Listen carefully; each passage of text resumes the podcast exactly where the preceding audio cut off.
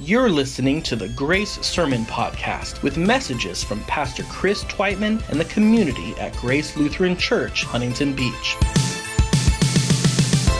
We're a family church that exists to engage life together and impact our neighborhoods as disciples of Jesus. If you'd like more information about our church, please visit us online at gracehb.org. Now, stay tuned for today's message.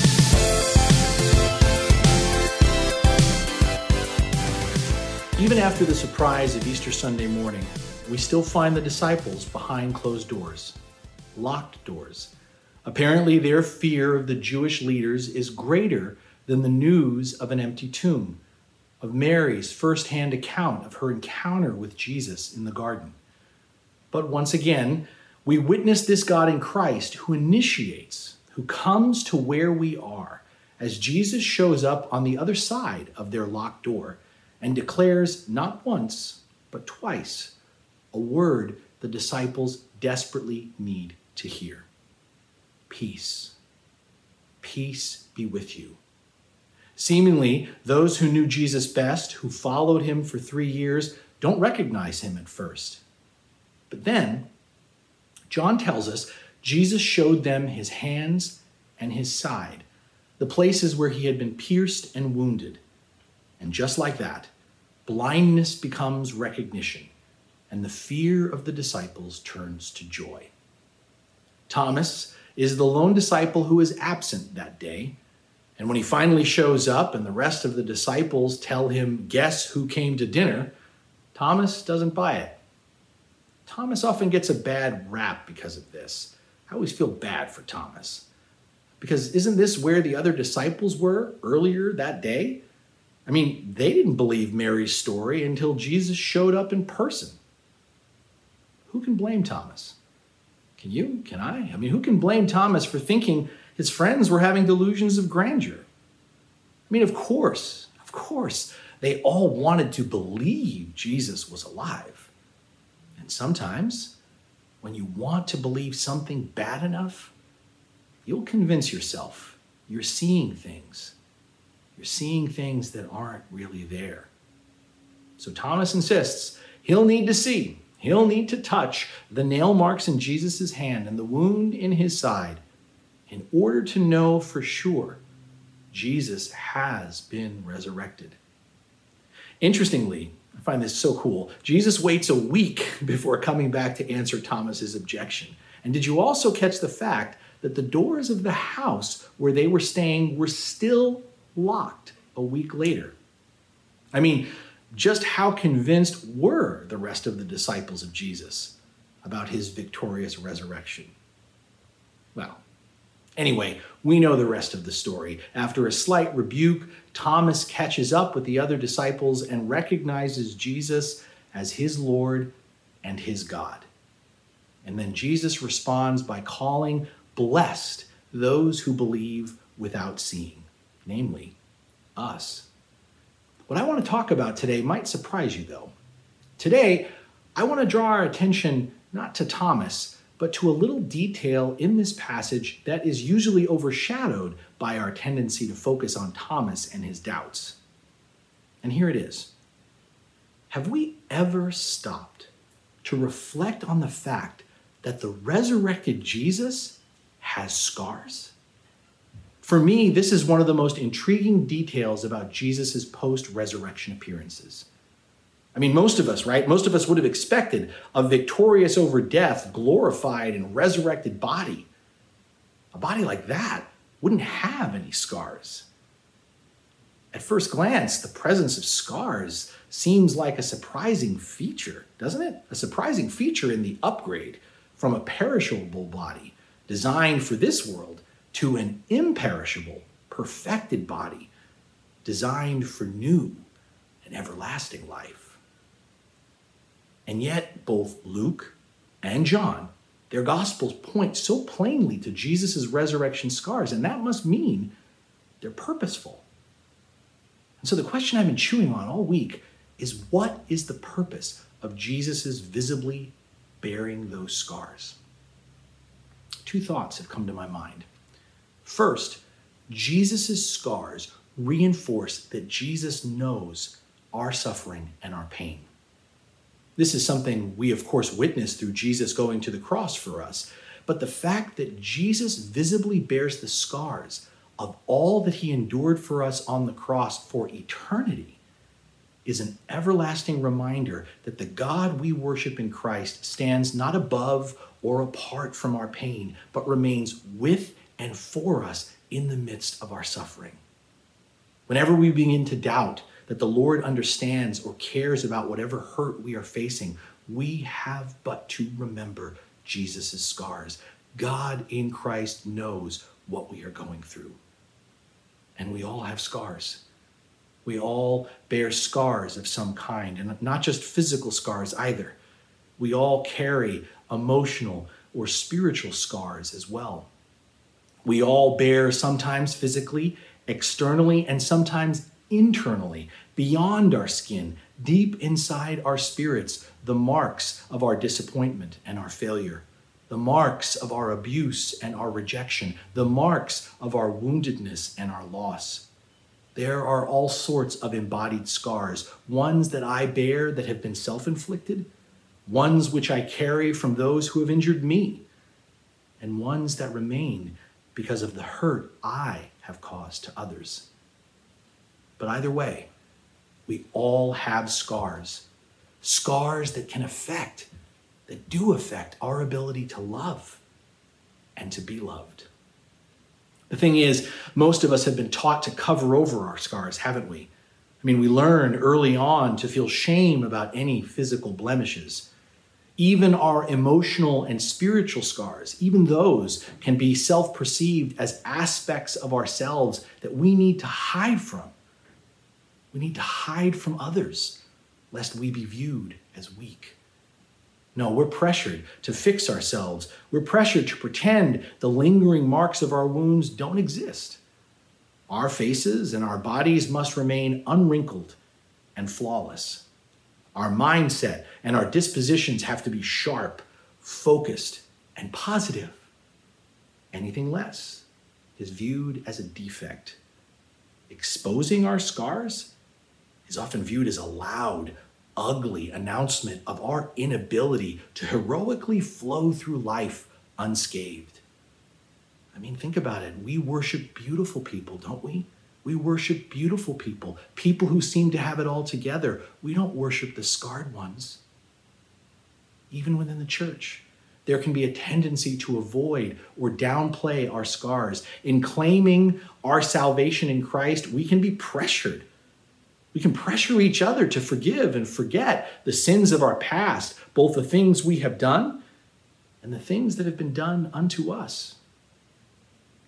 Too many Christians, too many Christians think faith in Jesus requires denying or ignoring the ways our bodies physically, mentally, emotionally, and spiritually retain signs of our continued pain in our memories in our relational or psychological struggles, in our grief, in our despair over others' apathy, in our physical ailments from sickness or abuse or violence. But, my friends, the hope of resurrection does not come at so cheap a price. No, the hope of our salvation comes with a cleared eye view of sin's real and ongoing effects. As those in whom our salvation is being worked out with fear and trembling, we cannot deny or avoid aspects of our brokenness and the brokenness of others. We cannot avoid the ways we continue to inflict harm upon ourselves and others, the ways others continue to inflict pain upon us. To ignore these scars is to ignore the reality that we are works in progress. Forgiven, yes, but continuing to be healed and ultimately transformed by the work of the Holy Spirit within us. Too many people wrongly have been told and believe that our scars disqualify us, make us less worthy, less holy, less attractive, less desirable to God. And yet, God in Christ comes and extends reconciling peace to us with still scarred hands. Jesus graciously offers us forgiveness even as he bears the scars that we gave to him. Jesus does not turn away from our brokenness but embraces us with our flaws and imperfections, our bruises and our blemishes. Christ offers us his scars to feel, to touch. He exposes his still broken body to us so that we may freely, freely enter into the reality of resurrection hope as we truly are. The joy and hope of the resurrection are not merely the witness of a risen body but the scarred body of Christ that bears the marks of the suffering of this world, of our lives, mine and yours, our fragile, embodied sorrow and sin, taken into the wounded yet triumphant body of Christ, our own abrasions, whatever their source, whatever their form, also become ways that we are known honestly, nakedly, and without shame. So, my friends, as Christians, we need not fear our imperfections and our injuries because our faith rests upon a God who joins us in such, such vulnerabilities. In fact, by such wounds, we are healed. Healed of our need to hide, healed and freed from our shame, healed and opened to the deep peace reconciliation brings. And this brings me to my second observation. Jesus' scars offer comfort to us because they remind us God understands what we are going through. But the scars of Jesus also whisper of hope, the hope of good coming out of our pain. Before I talk more about this, let's reflect briefly on what scars actually are. A scar is the memory of an injury or a wound. It is not the injury or wound itself. In other words, our scars are both the evidence that healing was needed and the evidence that healing occurred. Truth be told, there are some kinds of scarring that be, can become disfiguring and even disabling. But in most cases, our scars do not adversely affect our lives by causing us pain or inhibiting the ability of our bodies to function normally. Rather, our scars serve as witness to our healing and recovery.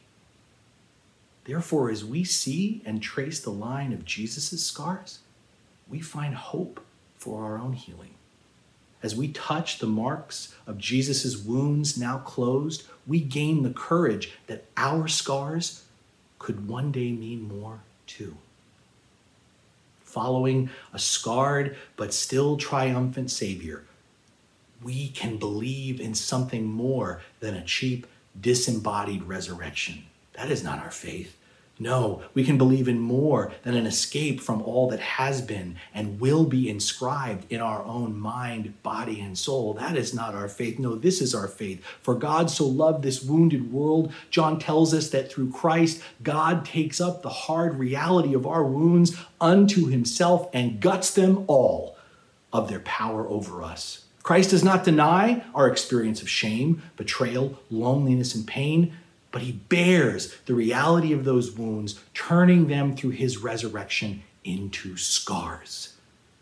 Scars that need not pull us back into self doubt or isolating sorrow or debilitating grief, but scars that assure us evil and death will not have the final word over us. There will be redemption to all of our suffering. There will be reconciliation of every wrong. There can and there will be healing. Jesus' scars forever tell us that our final victory is in Him. And it's compelling to me that the last book of the Bible, again, written by John, his God given insight of not how the world ends, that's not right, but how the world begins anew, how John's vision unfolds. Do you remember it? With the vision of the Lamb who was slain. Our scarred Savior, standing at the center of heaven, sits with his Father on the very throne of the universe.